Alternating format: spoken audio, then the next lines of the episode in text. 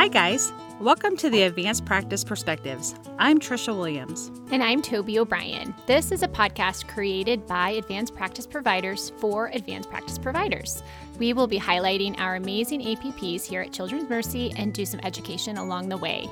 We are so glad that you are joining us today. So sit back, tune in, and let's get started. Today, we have the pleasure of talking with Jamie Neal Lewis. She is an advanced practice registered nurse in the Developmental and Behavioral Med Department at Children's Mercy. She is also the Education Co Chair of the Suicide Prevention Committee. Welcome, Jamie. Hi, thank you for having me. Oh, you're so welcome. We are so excited to have you. How about you tell our listeners a little bit about yourself? Sure, I'd be happy to. So, I was born and raised in Kansas City, Missouri, and I worked at Children's Mercy as my first job as a registered nurse. I went to Truman State for my undergrad. And then after a few years working at Children's Mercy, I decided to become a travel nurse and ended up eventually in New York City, where I went to graduate school at Columbia. And then after I was done with that, I moved back to Kansas City and started working as a nurse practitioner here at Children's Mercy. That was in 2007. I've had a few different jobs here um, since I came back. But what happened is after almost six years in the sleep clinic and four years in the bedwetting clinic, I realized I'm basically a psych nurse, it turns out. During that time, I started thinking about going back to school to become a psychiatric mental health nurse practitioner. And so I'm currently enrolled as a student at KU getting a postmaster's. And I work in the developmental and behavioral clinic. And there, I'm able to take care of kids with ADHD and or autism. I got involved in the suicide prevention work a few years ago when I worked in the sleep clinic. And now, for the past year or so, I have been the co chair of the education committee for suicide prevention at Children's Mercy. Fantastic. We are so excited to have you. I remember when I first came to Children's Mercy, you were one of the first nurse practitioners I met. So I remember that when you were in sleep and I started working in ENT, we worked so close together. So I remember you telling me we had a conversation about a month ago, and I was asking you more about how you made this decision to transition to the developmental and behavioral clinic. So tell us more about how you did make that decision, why you made that decision. And then I know you just sort of touched on the kids that you see in the D&B clinic, but maybe a little bit more about your specific role in the developmental and behavioral clinic. I'll start with how I came to this decision of going back to school to become a psychiatric mental health nurse practitioner. And that did happen while I was in sleep. So you're right, back when we first met. I had a, a pivotal moment where I had a patient that overdosed on a medication that I had prescribed and I was shocked. Like I was in denial about how much mental health is really out there. And for those of us like me who had tried to just ignore that part of our patients. So when I had this patient overdose on a medication that I prescribed for him, it really opened my eyes that, oh my gosh, this is real. I need to be paying more attention because this was not somebody that I would have expected, quote, uh, end quote, expected. Right. So was, when we were in nursing school, they talked about psychiatric mental health in the adults. It really wasn't a predominant thing that, at least in my nursing school program, that we talked about in the pediatric population. And I remember from undergrad, I didn't really even like my psych rotation that much. So this was a definitely a yeah, this was definitely a big surprise to me. And some things that might happen in sleep clinic were just like mind boggling. This is not a sleep problem. This is a mental health problem and you guys know when you've been in your kind of subspecialty for a while, you're able to come up with the specific question to get the answer that you're looking for. And so, one of my questions in sleep clinic for teenagers would be something along the lines of, Why don't you tell me why you think you can't sleep?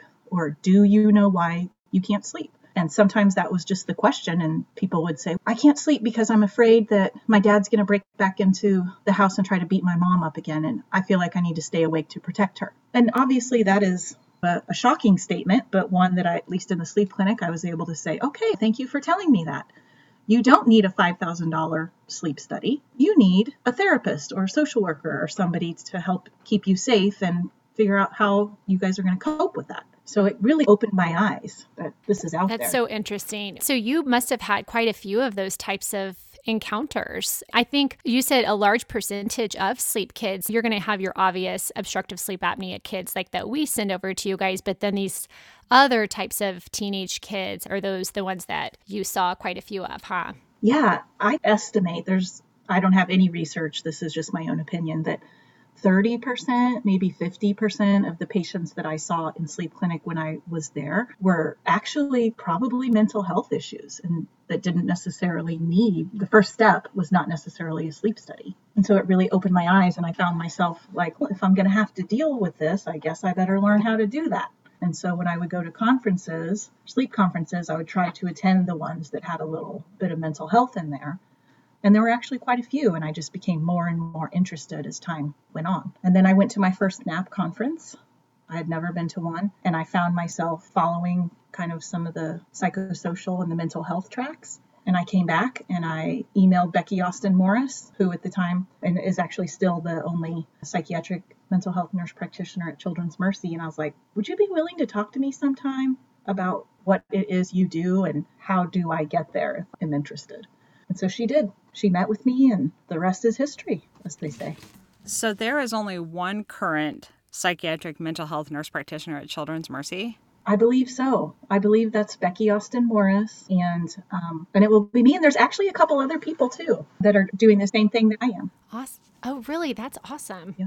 So you two are like the the pioneers the frontier leaders of this psychiatric mental health at Children's Mercy. I love that. I guess so. It's been very interesting and I love what I'm learning. And it only took me till my mid career to realize this calling. You know what? That's why we have a career. We continue to grow and change and morph into what we need to be when we decide to grow up. exactly. That's the great thing about being a nurse is that you can. Change. I know. Agreed. So fill us in a little bit about what your training is. You're talking about you're going back to school to get your post master's degree, correct? Yeah, it's actually called a postmaster's certificate for psychiatric mental health but it will make me board eligible when I complete the program, assuming that I successfully do so. Yeah. Absolutely. You will. Tell us a little bit about what that training entails and that schooling that goes along with it and so I started last January, and at KU, part of the reason I like the program is because most of the classes were designed to be online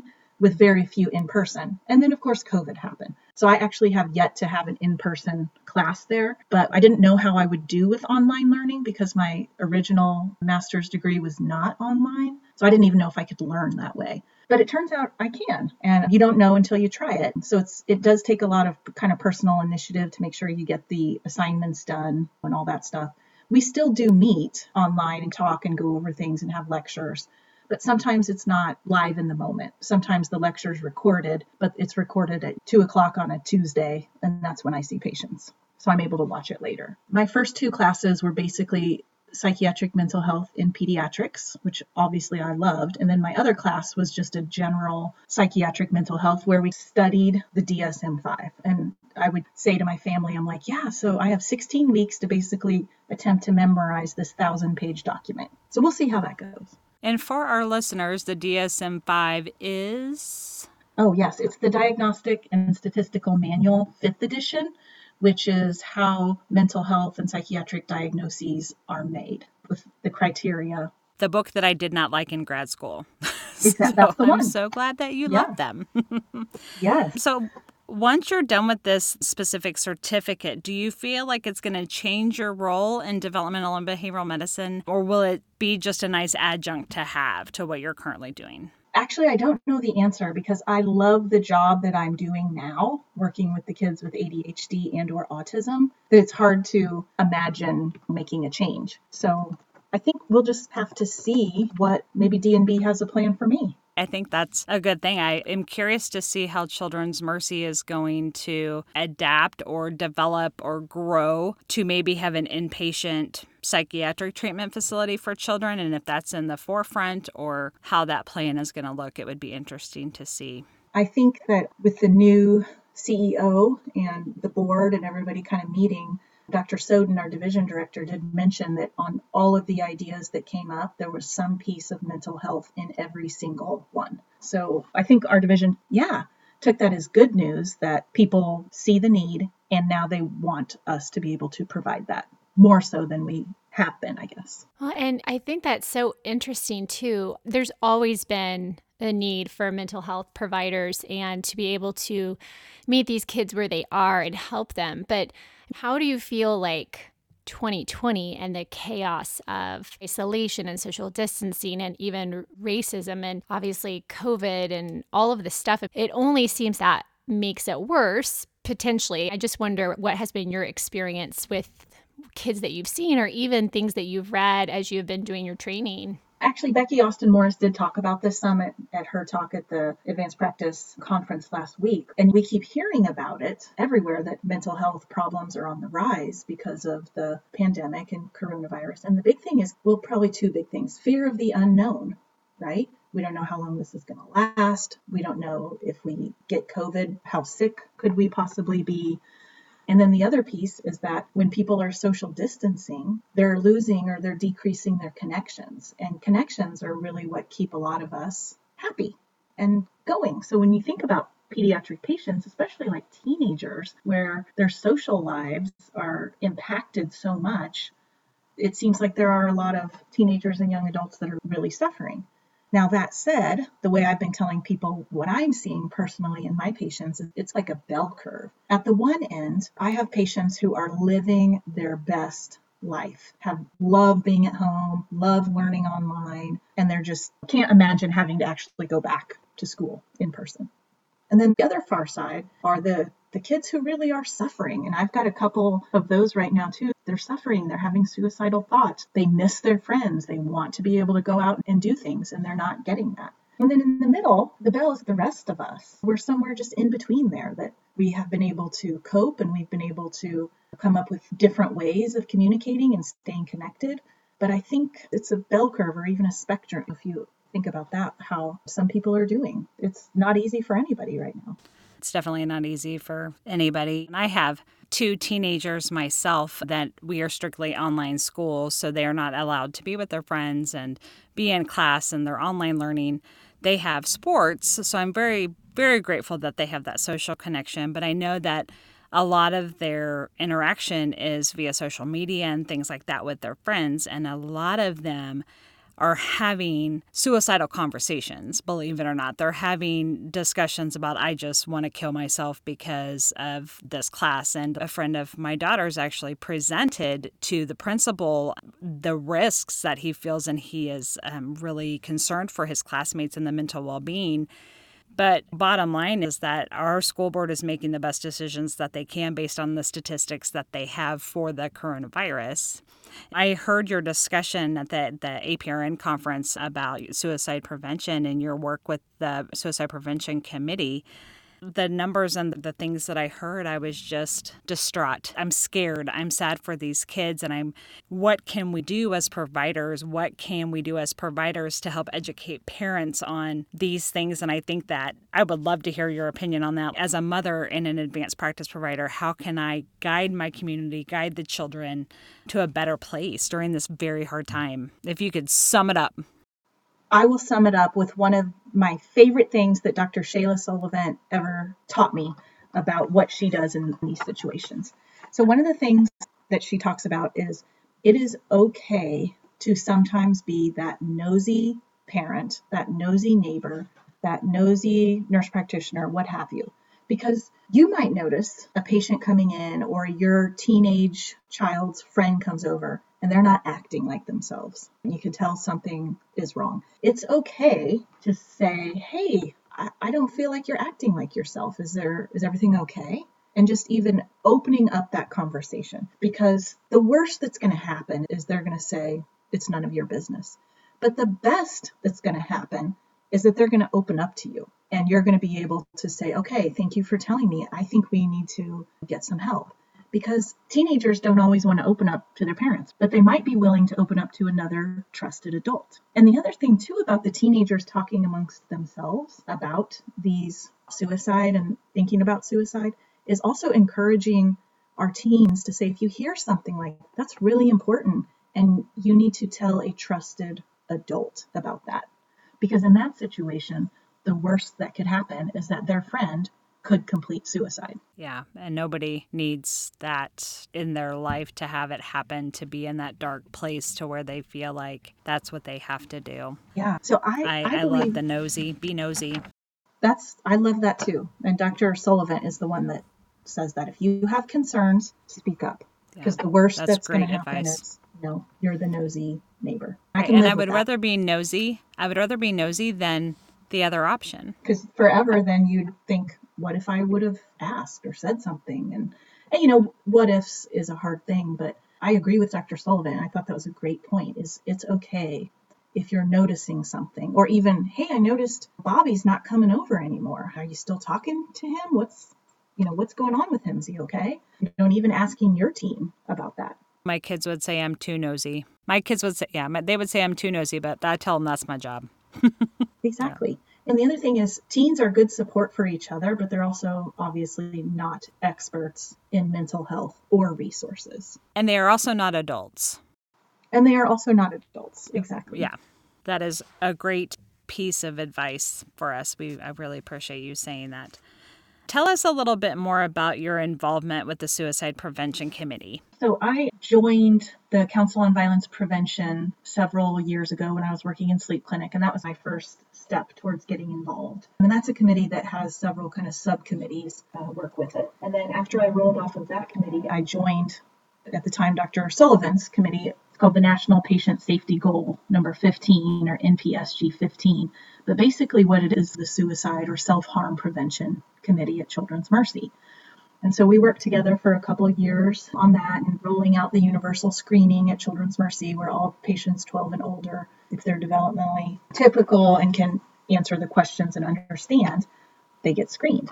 And then we do some targeted education if needed for clinics or areas that are having trouble implementing it or have low rates of screening or different things like that. And then the committee, the work became so big and so much that one committee subdivided into three separate committees. And so we have community access, the research committee based on all this data that we're collecting, which Dr. Sullivan is now on. And then I became the co-chair with Suzette Porzek Ball from the ED um, of the Education Committee. And our job, obviously, is to make sure that we're providing the education that the staff at Children's Mercy needs. And that includes physicians, nursing, but also painters or people that just do different roles in the hospital because they may have different relationship with patients and families and they may know somebody and so we're trying to make sure that we have education that all of the staff at children's mercy could use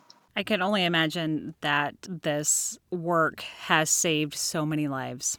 yeah we like to think so there's several physician and nurse practitioner leaders that really advocate for the screening in their clinics because they have they're in clinics that actually have patients that completed suicide and really believe in the power of screening because we know it works The power of being nosy. exactly So, with the new statistics of the, the 5 to 10 year old age group and our suicide screening starting at 12 years of age, do you foresee a change in that standard of work to where we start screening kids at Children's Mercy younger? if you get that feeling or you get that vibe that something doesn't seem right with this patient or this family dynamic doesn't seem right, you can always screen, even if they're five. To my knowledge, we are um, not going to lower that age anytime soon because the age of 12 is for the current data when it becomes significant. However, I agree, it is very concerning to know that those numbers for younger kids are also on the rise. Now, that specific slide that I had about the kids from 5 to 10 is also really important to talk about because the numbers that are that high are specifically in African American children. So, African American children from 5 to 10 are at higher risk of completing or attempting suicide than compared to their Caucasian peers.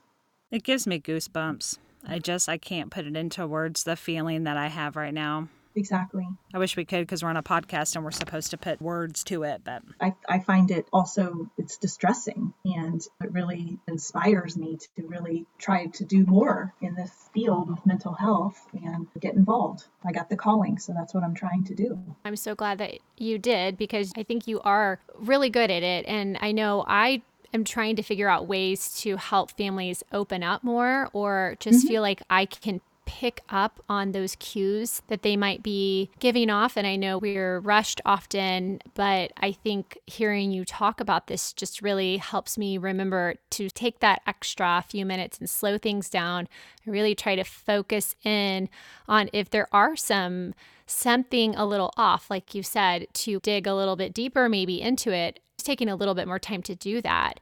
Do you have any tips on that? Trying to get families to open up, or even say we have kids that we're talking with that they don't necessarily they didn't have a positive suicide screen. We just noticed something a little off. Do you have any recommendations on where to go with that? Um, so I kind of have two separate thoughts about that. If you have a feeling that something's just not right and you can't get anything out of them, I think that's worth a call to a social worker. We have awesome social workers at Children's Mercy, and they are trained to respond to the positive suicide screens, but they also have a lot of other training with therapy and different things like that, and resources that we in nursing don't necessarily get. And so I think if you ever have a thought, then it'd be worth it to run it by a social worker. And then sometimes getting people to open up is really hard. And one of the things I've learned about myself during my clinical time, which I'm in my first semester of clinicals right now, is using silence to my advantage. Because when you say, hey, how's everything going? Or you guys might say something about their ENT problem. How are your ear tubes? They feel good? And they're like, oh, yeah. But if they say nothing, it's okay. I'm learning because I tend to want to fill the silence.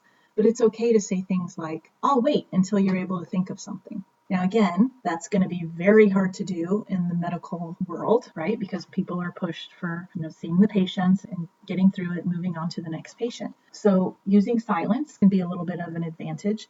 The other thing, though, is that I actually learned from my training in the ADHD clinic is starting with tell me something good that's going on in your life. Right? What would your mom and dad be proud of you for? What would your teacher be proud of you for? And you start off with something good, you start getting an idea because some kids are like right away from that question, they can't think of anything. Maybe nobody's told them they're proud of them, which again would be another thing to start wondering hmm, what's going on here? But then, if after that, the other thing you could do is say, if you really want to know if there is something going on, you ask the good question first and then you reverse it and you say, What's going on at home or at school that you think your family or your teacher thinks you need to work on? Is there something that they think you could be doing better? And from that question, you will get lots of different answers. And that's where kids will say things that you might not be expecting.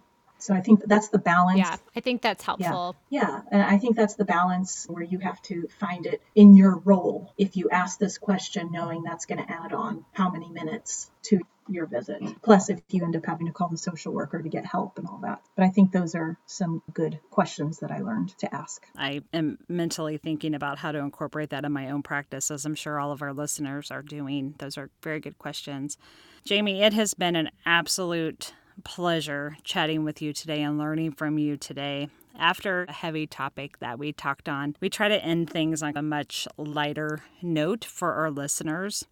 And so, tell us something fun or outrageous that you've done in 2020 to help with the pandemic and social distancing and the craziness of going back to school. Tell me something that you've done. Oh, I haven't done anything too crazy, but I did find I talk all the time for people that know me. I I'm a talker. I enjoy being social.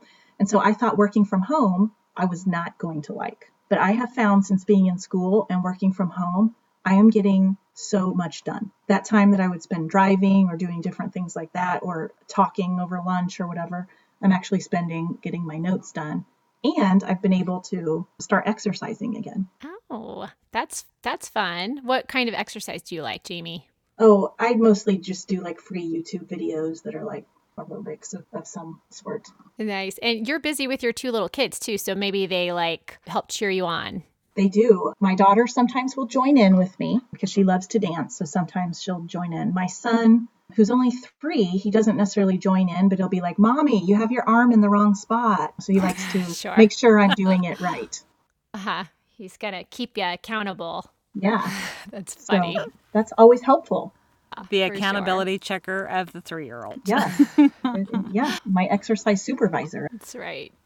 Jamie, thank you so much for joining our podcast today. It is always so fun getting to talk with you, and we really appreciate your expertise and are excited to see what this new chapter brings for you. So we appreciate you. Thank you for having me. Yes. You are welcome.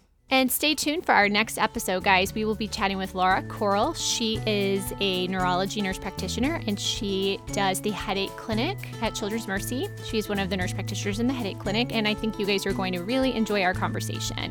So stay tuned. If you have a topic that you would like to hear about or you're interested in being a guest, you can email us at tdobrien at cmh.edu or twilliams at cmh.edu. Once again, thanks so much for listening to the Advanced Practice Perspectives.